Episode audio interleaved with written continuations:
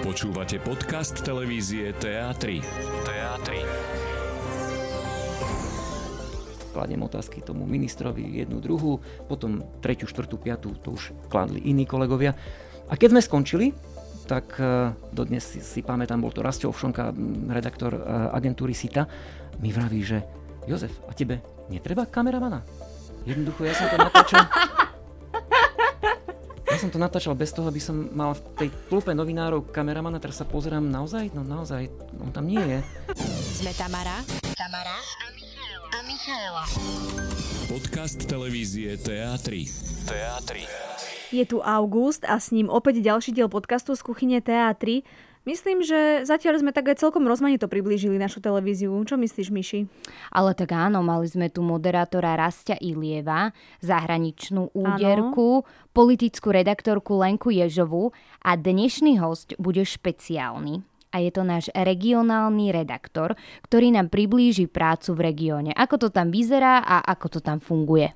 No jasne, nemôžeme ani na nich zabúdať, aj oni sú veľmi dôležitou súčasťou našej redakcie, ale náš kolega regionálny redaktor pre Martina okolie, Peťo Revus ma hneď po prvom dieli, ktorý sme odvysielali, opomenul, že ako je to možné, že sme pri opise našej práce, keď sme tam spomínali, čo všetko mm-hmm. robíme a, a čo je náplňou našej práce, nespomenuli, že ako ich každý deň otravujeme a telefonujeme venujeme im, aby sme vlastne pokryli vysielanie do 12. do žurnálu. Ale tak to je súčasť našej práce, volať regionálnym redaktorom. Ja by som to nenazvala, že otravujeme, ale zistujeme, ako pokročili s témou.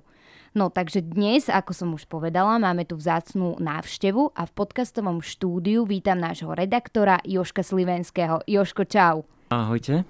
Joško, čau, vítaj. Tešíme sa, že si prišiel takú diálku práve do Bratislavy, aby si s nami nahral tento podcast. No ja vám musím povedať, že ja som tu veľmi rád, lebo ja zbožňujem podcasty, ale to ako fakt. Mm-hmm. Ja podcasty počúvam všade. V aute, my najazdíme hrozne, hrozne veľa kilometrov, naozaj e, to sú, to sú obrovské čísla. A jednoducho tam počúvam podcasty, ráno počúvam podcasty, keď na výrobách. E, sa chystám, na výrobách nie, ale už potom zase večer počúvam podcasty. A keď som sa vlastne dozvedel, že teda vy ste pripravili takúto reláciu podcastovú, som sa veľmi potešil. A zase pravda je tá, že keď som počul prvý podcast, to bol, to bol tuším podcast s Rasom Ilievom, potom druhý podcast bol s kolegami zo zahraničnej redakcie a vtedy som si tak povedal, že no, tak kedy príde na rad niekto z regiónov. Ale asi o dva dní ste mi volali, že, že Joško, kedy budeš v Bratislave? Chceli by sme natočiť s tebou podcast, tak vtedy som si povedal neuveriteľné. Ja budem v podcaste? To je pre mňa zážitok fakt. Akože, ďakujem pekne, že ste ma pozvali. A keď sme už tak pri tých podcastoch, tak aké podcasty najradšej ty počúvaš? Spravodajské, veľmi často technologické, tie počúvam veľmi mm-hmm. často. No ale najmä tie spravodajské, pravda, že lebo Chcem byť v obraze, no to je pravda. Tie technologické ma asi nebavili úprimne. Ja tiež nie. Joško, na úvod by bolo dobre povedať, že ty mapuješ východné Slovensko, konkrétne najmä Levoču a okolie. Tatry spíš Gemer, áno. Presne tak. Pamätáš si na svoje začiatky v teatrojke? Bolo to dávno. Jasné, bolo to dávno. Viem, čo ste tým si chceli povedať. teraz. Moja prvá reportáž pre teatry bola e, natočená v decembri 2006. Mm-hmm. Reálnu zmluvu s teatrojkou mám od februára 2007. Čiže e, vlastne, áno, prvá reportáž, to sa pamätám ako dnes, to bola reportáž o vážnej kalamite v Tatrách, bol, bol december a jednoducho hrozne tam nasnežilo, bolo to veľmi silné, bolo to veľmi E, také emotívne. E, vznikali tam požiare z toho, že padal ťažký sneh na elektrické vedenie a podobne. Bolo to naozaj také ťažké to bola moja hneď prvá reportáž. No a ak teda môžem povedať, že som sa aj pripravil na tento podcast, že som sa napríklad spočítal tie reportáže, ktoré som za ten čas vyrobil. Ak by ste sa ma to náhodou chceli opýtať, takže je to do včerajšej... Nechceli sme sa ťa to opýtať, ale povedz. Do včerajšej reportáže, do včerajšej reportáže, ktorú som poslal s Petrom Káčerom z hodou okolností, tak je to 5000 819 reportáží. 5819 za 14,5 roka. Joško, a toto je náš štvrtý podcast a chválime sa? Joško, ale dobre bolo ešte povedať, že tvoje začiatky sú v rádiu.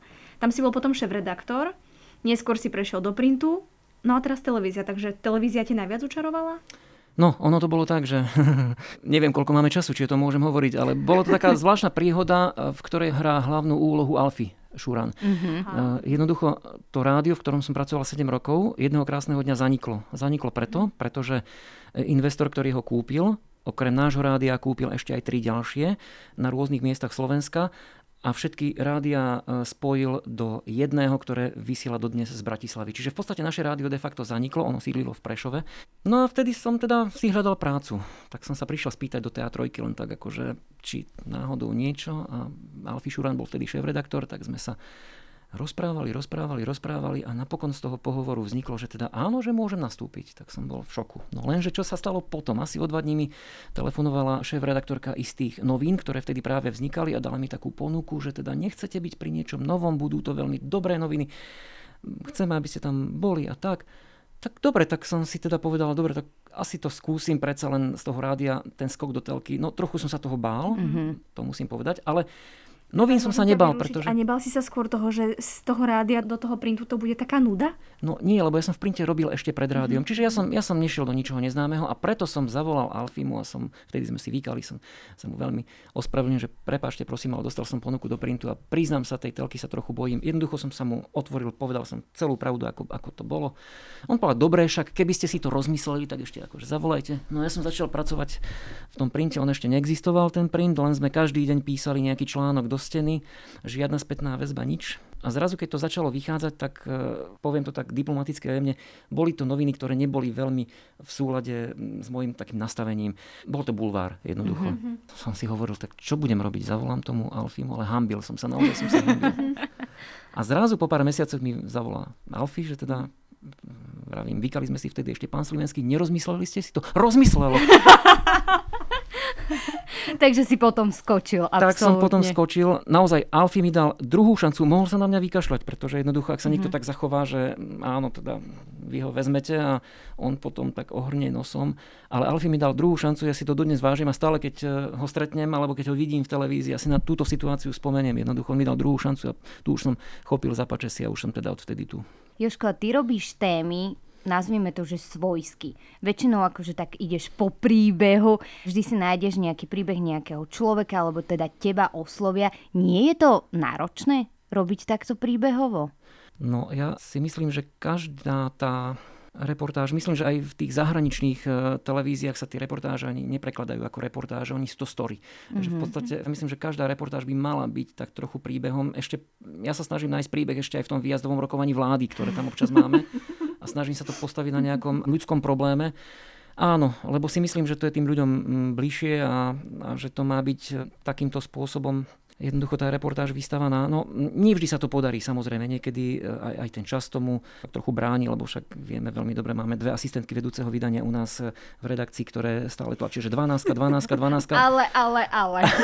Takže niekedy na to nie je čas. Toto tak môže byť. ale e, áno, myslím si, že za každou reportážou by mal byť nejaký príbeh. A keďže z redakcie mi neprichádza spätná väzba, že to tak netreba robiť, tak to tak robím. No. Joško, takže ty pracuješ so svojou manželkou Julkou, ktorá stojí za kamerou. Nie je to u nás v televízii až taká rarita, lebo niečo podobné má aj regionálny redaktor Maťo Dušička z Banskej Bystrice.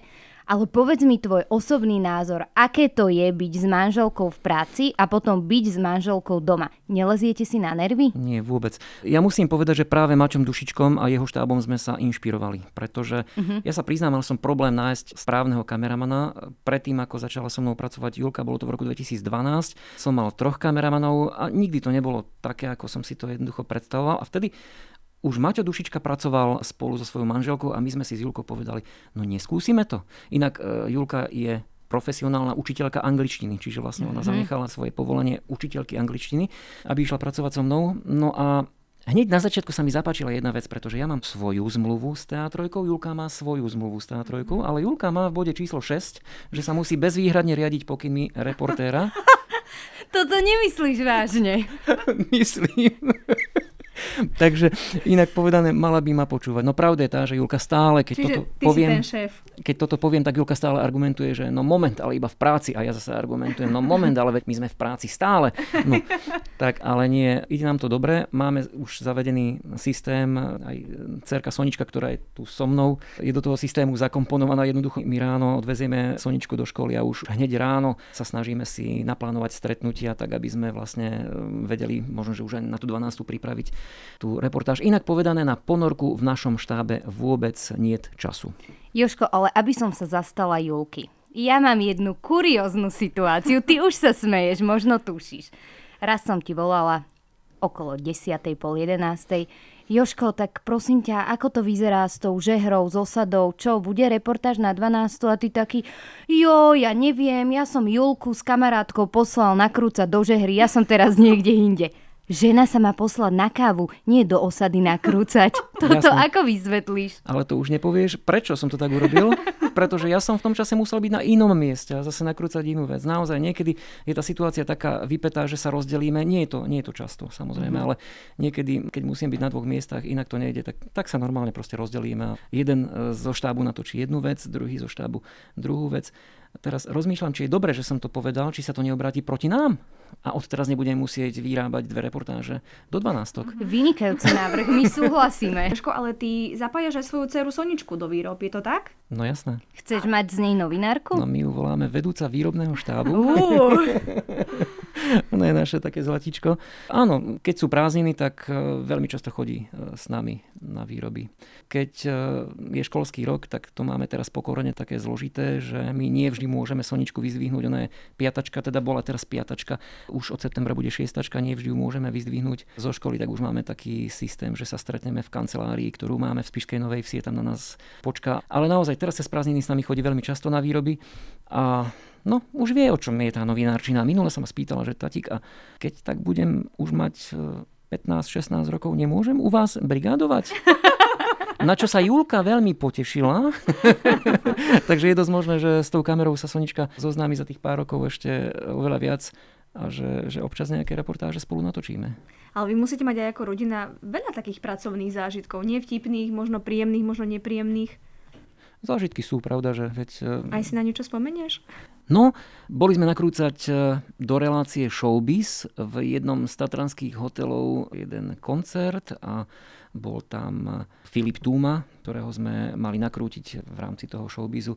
Tak my sme nakrúcali toho Filipa Túmu a robíme s ním rozhovor, zhovárame sa s ním a potom po nejakom čase, keď sme ako skončili, tak pozeráme. Slnička bola podstatne menšia ako je teraz, oveľa, oveľa menšia. Bola tak, taká malinká. A ona tak medzi tými tro, tromi nohami toho statívu tak pekne sedí a proste pozera sa na Filipa Túmu, ako my s ním nakrúcame rozhovor. Áno, veľa takýchto príjemných zážitkov máme. Na tie nepríjemné výroby samozrejme Soničku so sebou neberieme to sú kadejaké možno konfliktné situácie alebo kadejaké zážitky typu, alebo pohromy, živelné pohromy alebo niečo podobné. Tam nie, tam je jednoducho samozrejme Sonička ide k babke. Uh-huh. A keď si pri tejto téme, tak mi napadne otázka, bal si sa už niekedy možno o svoj život alebo cítil si sa nebezpečne, keď si bol na nejakej výrobe, že tak fú, tak toto už je ako dosť. Áno, bola to téma podnikateľa, ktorý sa vrátil z Ameriky a postavil si v istej obci nelegálnu pílu. My sme to išli samozrejme nakrúcať, ten podnikateľ bol samozrejme proti tomu. Počas toho, ako sme to nakrúcali, tak vznikla veľmi vypetá situácia, ktorú riešila aj polícia a to, že nás nechceli z toho miesta, kde sme teda nakrúcali, nás vôbec nechceli pustiť, pokiaľ nevymažeme ten záznam a tak ďalej a tak ďalej. Julka, neviem prečo, vystúpila z auta, v ktorom sme my boli Manželka toho podnikateľa alebo nejaká rodina príbuzná toho podnikateľa ju napadla, fyzicky ju napadla. Mm-hmm. Samozrejme, zavolali sme políciu, bolo to hrozne, hrozne vypeté, bola to veľmi nepríjemná situácia. Veľmi ma prekvapil postup polície, ktorá vlastne ako potom prišla za mnou a vraví, že no však viete, keby ste ten záznam vymazali, tak možno by sa ten konflikt akože rýchlo wow. nejakým spôsobom urovnal. My sme potom samozrejme dali trestné oznámenie a jednoducho sa to riešilo a skončilo to na nejakom priestupku na okresnom úrade a my sme neviem akým spôsobom skončili ani nie tak v pozícii poškodeného, ale, ale svetka a v konečnom dôsledku sme sa ani nedozvedeli vlastne akú pokutu alebo aký trest títo ľudia, ktorí nás tam napadli, alebo teda ktorí celú tú roztržku vyvolali, tak aký trest dostali. To dodnes vlastne nevieme. Mm. Takže taká zvláštna situácia. Ale, ale áno, vtedy, vtedy som cítil veľký strach o Julku. Musí byť podľa teba regionálny redaktor univerzálnym človekom? Myslím to tak, že ty si napríklad v 2014 mapoval komunálne voľby v Prešove, potom si bol v Poľsku, kam prišiel pápež František, teraz si hovoril o tejto nepríjemnej situácii, mapoval si napríklad povodne. To sú absolútne diametrálne odlišné témy. Ako sa vieš v tom orientovať? To je to, čo závidím kolegom v Bratislave Viem, že samozrejme, aj keď e, sa kolega špecializuje na justíciu, robí aj iné reportáže, pravda, že, ale jednoducho máte tu istý systém špecializácií a u nás to tak nie je. Jednoducho u nás presne, ako ste vraveli, musíme robiť e, bežné spravodajské udalosti, komunálnu politiku, pohromy.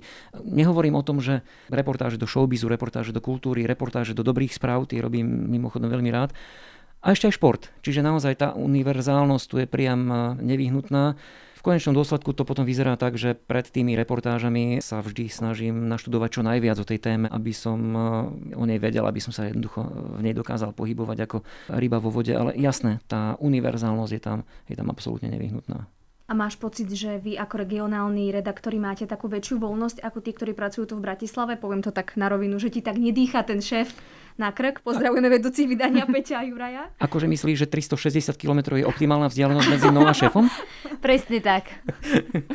Nie, nevnímam to vôbec tak, že by som mal nejakú väčšiu voľnosť. Ja nevyhľadávam voľnosť v tejto práci. Jednoducho o voľnosti ťažko hovoriť, keď jednoducho je tu naozaj nejaká téma, ktorú treba spracovať, niekedy naozaj za každú cenu aj keď e, niektorí z tých respondentov, dajme tomu tí, ktorí reagujú na podnet niekoho iného, sa snažia oddialiť, že teda dobre odpovieme vám zajtra, pozajtra, no tak vtedy je to také stresujúce, že nie, musí to byť dnes a tak. Takže ja necítim voľnosť a najmä pred 12 necítim voľnosť. Neviem, kam ty mieríš. to musíme poslucháčom vysvetliť, že jednoducho my pripravujeme prvé verzie reportáži už na 12 a vždy okolo 10.13 až 10.26 nasleduje telefonát, zavoláte vy, milé dámy, a vaša otázka je, že teda ako to bude dnes s 12 Potrebovali by sme, samozrejme. No spravila v tom čase, možno to ešte nemáme natočené, všetky tie rozhovory a všetky tie zábery, ktoré k tej téme potrebujeme, ale jednoducho musíme to urobiť tak, aby sme tú prvú verziu do tej 12 často dali. Niekedy ste zhovievavé, zase musím povedať, že niekedy v jednom prípade zo 100 ste zhovievavé. Joško, ale... v troch zo 100. Dobre, dobre, dobre. Ale pravda je tá, že potom, keď sa odvysiela tá prvá verzia, tak e, pripravíme e, ďalšiu verziu. Niekedy je to už finálna verzia, niekedy ešte stále nie. Niekedy, dajme tomu, je tá finálna verzia pripravená až do tých hlavných správ večer o 18.30. Ale to, že narážam na tú 12, tak áno, narážam na to, že naozaj pred 12 máme vždy stres, to je pravda. A potom už to je taký pekný okamih, keď si vydýchneme, dáme si obed a ideme rozmýšľať, a čo s tou témou ešte urobíme. Mm-hmm. Koho tam ešte nakrútime tak, aby to bolo čo najobjektívnejšie aby jednoducho nikto nemohol povedať, že sme nedali priestor každému, kto ten priestor mal dostať. Mhm. Keď hovoríš o tých telefonátoch, tak ja nikdy nezabudnem, ako som ti raz volala v nedelu večer, že Joško, neposlal si mi tému, že čo zajtra ideš riešiť? A ty, zajtra? Veď zajtra je nedeľa. A je, že nie, Joško, zajtra je pondelok. Zajtra je pondelok? A ja teraz som ostala taká, že on si za mňa robí srandu, alebo to myslí vážne. A ty si to tak presvedčivo hovoril. A potom, že ha, ha, ha, chy, chy, chy, ja už som vedela, že teda srandičky. Ale veď e, tak málo spolu komunikujeme, že teda občas treba aj zažartovať. Ale ja neviem, prečo stále len o mne hovoríme. Ja som si myslel, že sa aj o vás e, konečne niečo e, dozviem. Tak sa pýtaj. Nik, nikto nevie, ako ste sa vy dostali do televízie. Však Miške, dokonca spisovateľka, o tom vôbec ani zmienky. Ja, Áno, ja to tu tak utajujem a Joško to normálne povie takto do éteru. No už to je v éteri, tak môžeš teda povedať. Áno, napísala som knihu. Mala som fúha, ja neviem, či 16, 17, asi 16, bolo to v roku 2013, takže veľmi, veľmi dávno. No ja som vždy mala veľmi rada krimi, detektívky a tak som si povedala, že si napíšem takú vlastnú a bola úspešná. Takže tak sa to stalo. Keď som prevzal tú moderátorskú funkciu... No tak... Ale toto, toto sa nám tu nejak otočilo, Nie, to sa ešte nikdy nestalo. čo, čo toto je? Čo to tu je? Inak my sme tu mali pre teba pripravenú takú otázku hneď zo začiatku, že regionálnym redaktorom si 14 rokov, či ťa tá práca baví, ale ty tak pekne o tom rozprávaš, že to sa ťa ani nebudem pýtať. Nechcel by som robiť nič iné, naozaj. Hoci vedel by som si predstaviť ako, ja neviem, keby som nebol reportér teatri v teréne, tak by som bol určite astronóm alebo vodič kamióna, niečo z toho 100%. Mm-hmm. astronóm preto, lebo túto vedu milujem neskutočne, veľmi, veľmi. A vodič kamiona, ten hrozne veľa jazdí po celej možno Európe a tak, a to by som tiež chcel. Ale to len keby som náhodou nerobil túto prácu. Čo teda túto prácu chcem robiť čo najdlhšie, ako sa bude dať a skončím asi len vtedy, keď eh, ja neviem, no proste keď už sa tu vám nebudem pozdávať, alebo keď eh, už budem veľmi starý, ale chcel by som naozaj túto prácu čo najdlhšie robiť. Je to práca s ľuďmi. Neexistujú dva dni, ktoré by sa na seba podobali. Naozaj nie. Každý deň je iný a je to práca, ktorá, ktorá veľmi naplňa naozaj. Ale je to asi aj náročné. Necítiš niekedy už takú únavu, že fú, tak teraz by som si dal týždeň voľna. Tak jasné, dovolenky máte, ale niekedy to tak v strede roka nepríde na teba? Určite áno. Príde, keď e, mám za sebou nejakú sériu dvoch, troch nepríjemných tém, lebo to si musíme otvorene povedať, že niektoré témy sú naozaj nepríjemné, pretože niekomu, kto v tej reportáži účinkuje, sa to páčiť nemusí a niekoľko takých reportáží, keď sa počas nejakého obdobia za sebou nahrnie, tak jednoducho vtedy vzniká situácia, že no ja by som teraz fakt chcel týždeň voľna. Ale nevždy to ide, však to vieme veľmi dobre, že nedá sa voľno vziať kedykoľvek a potom sa na to človek poriadne vyspí a ideme jednoducho ďalej. Keď si hovoril o tom, že by si bol rád vodič uh, kamiónu, tak ale ty dosť cestuješ, keď si to vezmeš po východnom Slovensku. Je ešte nejaké miesto, na ktorom si nebol? No, je. je. A to prichádzame práve počas týchto dovolenkových dní, pretože prvý júlový týždeň sme mali jeden týždeň dovolenky a tiež sme objavili niekoľko takých zaujímavých miest. V Lani, keď už bol dá sa povedať, prvé to koronové leto, tak sme začali objavovať, objavili sme také miesta ako je Beňatínsky lom úplne na východe Slovenska, ktorý sa naozaj e, ponáša na Plitvické jazera. Množstvo ďalších veľmi zaujímavých miest, takže áno, a niekedy sa pýtam sám seba, že na čo my chodíme na dovolenky do zahraničia, keď tu máme toľko neobjavených miest. A ešte teraz, počas tých nasledujúcich dvoch týždňov dovolenky, ideme objavovať ďalšie. Mm-hmm. Takže vlastne môžeš povedať, že tá práca regionálneho redaktora je aj dobrodružná? Pravda, že je, je, je aj veľa komických a kurióznych situácií sa nejakým spôsobom vyvinie. Teraz mi napadla jedna veľmi zaujímavá. Môžem? Pohovor. Mali sme mediálnu akciu v Levoči. Bolo to stretnutie s nejakým pánom ministrom ešte pred rokmi a jednoducho zavolali nás na istý čas. Pán minister povedal niekoľko pekných slov. Vtedy ešte nepracovala so mnou Julka, to ešte pracoval predchádzajúci kameraman so mnou a jednoducho bol veľmi zlý čas tretia narážka, opäť hrozila 12. Čiže, čiže e, museli sme to rýchlo natočiť a my sme to teda takým nejakým spôsobom zorganizovali v tom zmysle, že ja som sa tam proste postavil a povedal som, kolegovia, ideme natáčať pána ministra, lebo e, je e, veľmi veľa hodín. A oni celkom súhlasili, tak sme začali natáčať, vytvorila sa taká tlupa okolo pána ministra, ja som mal mikrofón v ruke a teraz samozrejme som začal hneď klásť otázky, aby náhodou, nedaj Bože, nevznikol nejaký prestoj, tak kladiem otázky tomu ministrovi, jednu, druhú, potom tretiu, štvrtú, piatú, to už kladli iní kolegovia. A keď sme skončili, tak e, dodnes si, si pamätám, bol to Rastio Ovšonka, redaktor e, agentúry SITA, mi vraví, že Jozef, a tebe netreba kameramana? Jednoducho, ja som to natáčal... Ja som to natáčal bez toho, aby som mal v tej tlupe novinárov kameramana, teraz sa pozerám naozaj, no naozaj, on tam nie je. Potom som si ho všimol, že natáča si ilustračné zábery niekde inde, celkom v pohode. No tak to bol taký dosť trapas. Vtedy jednoducho som musel pána ministra poprosiť, že prepačte, akože je to naozaj moja chyba. Nevšimol som si, že nemám kameramana. Ale my máme na teba ešte takú pikošku, teda neviem, či je ešte aktuálna, ale bolo to koľko? Rok, dva dozadu? Ty si chodil opäť do školy. Čo sa stalo? Tak ja neviem, no ja proste stále nejakým spôsobom e, koketujem s myšlienkou byť právnik, tak som začal teda študovať v Banskej Bystrici, ale musím povedať, že hneď som to pochopil, že pri tejto práci to jednoducho nie je možné. Spomeniem si len na jednu sobotu, kedy som sedel na prednáške a začala horieť koliba vo Vysokých Tatrách, ja som proste musel odísť a jednoducho nemal som šance sa tomu venovať tak, ako by som sa tomu potreboval venovať. Som presvedčený o tom, že by som to dokázal skončiť s odretými ušami, ale o to mi nešlo. Ano. Takže preto som to nejakým spôsobom e, ukončil včas a už sa o to nepokúšam. A ak by si mal jednou vetou opísať prácu novinára, tak aká by to bola? Jednou vetou opísať prácu novinára, no... Možno, že aj z vlastných skúseností. Ako teraz vravíš, že teda musel si odísť z prednášky, asi si bol nahnevaný, že zase niekde musím ísť, teraz keď tu chcem byť. Novinár je človek, ktorý by mal byť v pravý čas na pravom mieste. To je fakt, ktorý nikto neočkriepi a ak to nie je celkom možné, tak eh, robiť tú novinárčinu potom nemá veľmi zmysel. Keď hovoríš o tom pravom a správnom čase, ty si mal raz jeden vynikajúci stand-up, kedy si stál na takom kopci a nad tebou letel vrtulník s bambivakom a akurát niečo hasili. To Bo... bolo dobre načasované, alebo Absolútna náhoda. Absolútna náhoda. Mm-hmm. A dodnes neviem, ako som sa potom z toho spametal. Ja som totiž ten vrtulník počul veľmi Áno. blízko. On nesmierne hučí. Ten zvuk je silný. Ja som kričal do toho mikrofónu v snahe, že teda musíme ten stand-up urobiť. A podarilo sa, no ale bál som sa veľmi, lebo keď som skončil, on sa zrazu objavil naozaj takto v takom nejakom úhle, že v 11. hodine a bol veľmi blízko. Ja som sa veľmi, veľmi vylákal, keď som ho videl.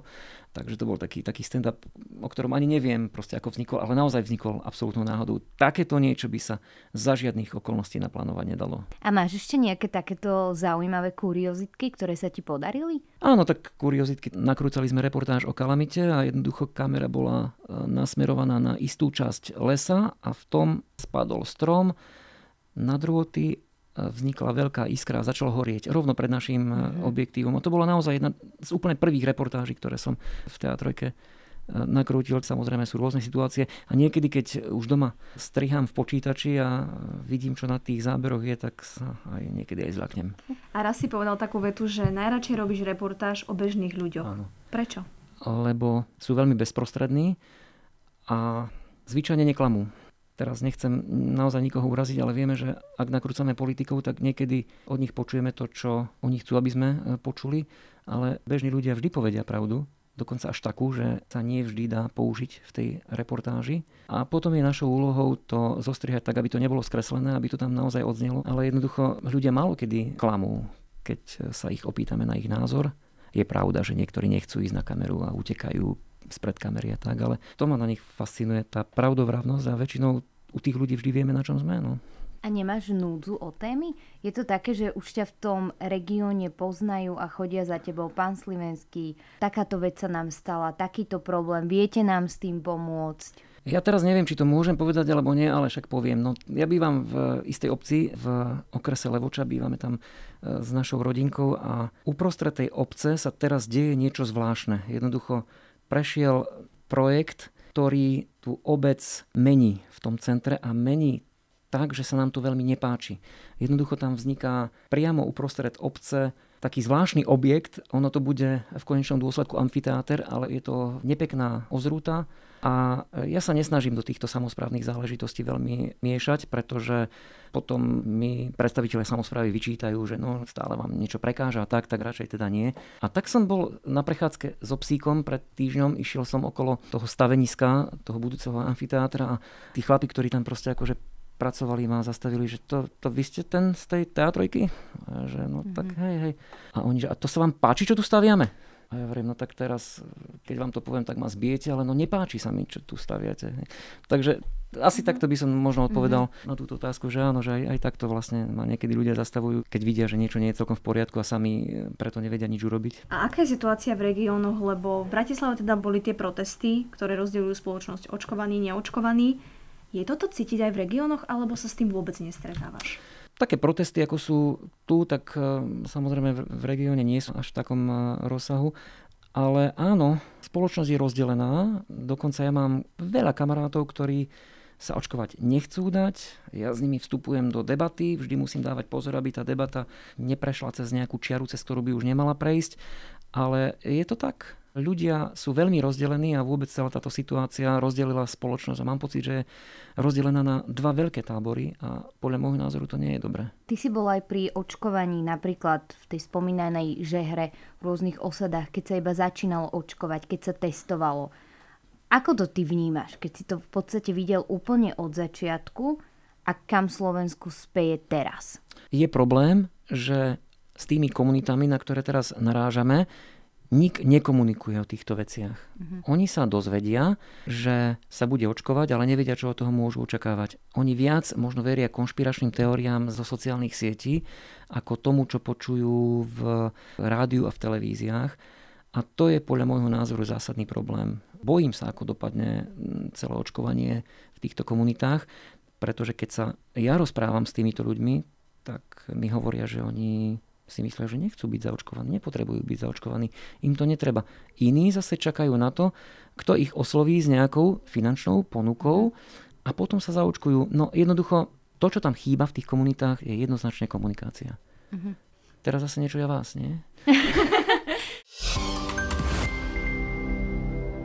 Ako by si vysvetlil, ako vyzerá taký bežný deň regionálneho redaktora? Lebo vieš, my tu vidíme týchto našich bratislavských, že ako to asi vyzerá, kedy chodia do práce. Ale ako vyzerá tvoj deň? Ráno vstanem. Umieš si zuby? samozrejme nie, ale ráno nasleduje ten ranný tablet s prvou dávkou informácií, jednoducho samozrejme tlačové agentúr maily, či tam náhodou nepristal nejaký námet dobrý, sociálne siete a tak, to, to je jasné, to musí byť. To si myslím, že každý novinár ráno robí. No potom to máme tak naplánované, že o 7.30 sme už so Soničkou v škole a podľa toho, ak je prvý synchrón alebo prvý rozhovor, ktorý máme nakrúcať priamo v Spišskej Novej Vsi, tak ten musí byť na 7.45 a niekde v Poprade tak už 8.15. My naozaj tlačíme tých našich respondentov, niekedy to je až nepríjemné, ale tlačíme ich na skoré rané časy, mm-hmm. aby sme sa vlastne hneď ráno s nimi mohli stretnúť a nakrútiť ten rozhovor. No a potom už vieme veľmi dobre, nasleduje získavanie stanovísk, reakcia druhej strany, nakrúcanie záberov, prvá verzia, druhá verzia a podobne a podobne. A potom popoludní už zase hľadanie témy na nasledujúci deň, ak ju ešte nemáme. Do 6 musí byť mail. Presne tak. Presne tak. Zase, aby sme eh, poslucháčom vysvetlili, tak jednoducho musíme nahlásiť, eh, čo plánujem robiť na sledujúci deň. Samozrejme, to sa môže zmeniť, ak sa v regióne ešte niečo prihodí, ale jednoducho nejaký taký prvý zámer, čo budem robiť na sledujúci deň, ten vy musíte mať k dispozícii už o 6, aby ste vedeli plánovať výrobu na nasledujúci deň. No a samozrejme, ak sa stane nejaká mimoriadna udalosť, mimoriadna situácia, tak bez ohľadu na ten čas, kedy sa stala, tak sa celý ten program samozrejme mení a ide sa do terénu. A stalo sa ti už niekedy, že ťa niekto v noci zobudil, že Pán Kučera? Joško... Pán Jeden z Kučera? našich editorov, áno, áno. Že Joško, niečo sa deje, Áno. šup, šup, ideme pracovať. Je jedno, že spíte. Padajú stromy v Tatrách. Pán Kučera, spadli na vládnu limuzínu? To neviem, okamžite to zistíte. Takže novinár musí byť v podstate stále k dispozícii. Presne tak a už nás rešpektujú aj operační dôstojníci na dispečingoch hasičského záchranného zboru, pretože títo nám stále poskytnú, potvrdia, vyvrátia informáciu, či sa niečo niekde deje, či sa nič nedeje. Samozrejme záplavy sledujeme na SHMU, kde sa najviac koncentrujú tie búrkové mraky mm-hmm. a potom nasledujú telefonáty starostov tých obcí, kde si myslíme, že by to mohlo byť najhoršie. No jednoducho sme stále v takom ako keby napätí, v takom strese, čo sa kde prihodí, ale na druhej strane musím povedať, že neprekáža mi to, lebo je to samozrejme súčasť mojej práce. Takže Keď sme išli nahrávať tento podcast, tak v redakcii e, padla taká vetička, že ak si chceš rypnúť do Joška, tak sa ho spýtaj, že prečo sa čertí, keď mu reportáž odložíme na víkend. Ježiš Maria. Jožka tu chytajú krče, mierne ščervenel. To je ten problém, ktorý nikdy nevyriešime, samozrejme, pretože cieľom redakcie je mať dosť materiálov, zaujímavých materiálov na vysielanie aj cez víkend. Mhm. Na strane druhej stala sa mi príhoda, že ako prvý som nakrútil reportáž, bolo to v pondelok, o tom, že štrbské pleso sa nejak zvláštne zazelenalo, to bolo pred eh, mnohými rokmi. Nakrútil som všetkých, ktorých som potreboval k tomu. Celá reportáž bola hotová večer a jednoducho v televízii odvysielaná nebola v hlavných správach. Tak som bol z toho trochu smutný, ale dobre, ok, okay rátal som s tým, že však ako, treba to odložiť, možno to odvysielajú zajtra. No lenže ani zajtra to ne, neodvysielali, ani, ani v ten útorok. No v stredu sa táto téma objavila v konkurenčnej televízii, Mhm. pričom ja som ju mal natočenú ako prvý, teda v ten pondelok, no tak vtedy ma to tak akože zabolelo. No ale vravím, to je problém, ktorý nikdy nevyriešime, pretože musíme rešpektovať to, že vy musíte mať čo vysielať aj cez ten víkend, no len niekedy to proste zabolí. Joško, ďakujeme ti veľmi pekne za tento veľmi príjemný rozhovor, že si si našiel čas a prišiel si sem do Bratislavy, do tohto podcastového štúdia. Ja vám ďakujem za to, že ste ma pozvali a ďakujem aj za to, že ste odpovedali aj na moje otázky. A vy nás počúvajte aj naďalej. V ďalšom dieli podcastu z Kuchyne teatry vám opäť priblížime zákulisie našej redakcie. Podcast televízie TA3. TA3.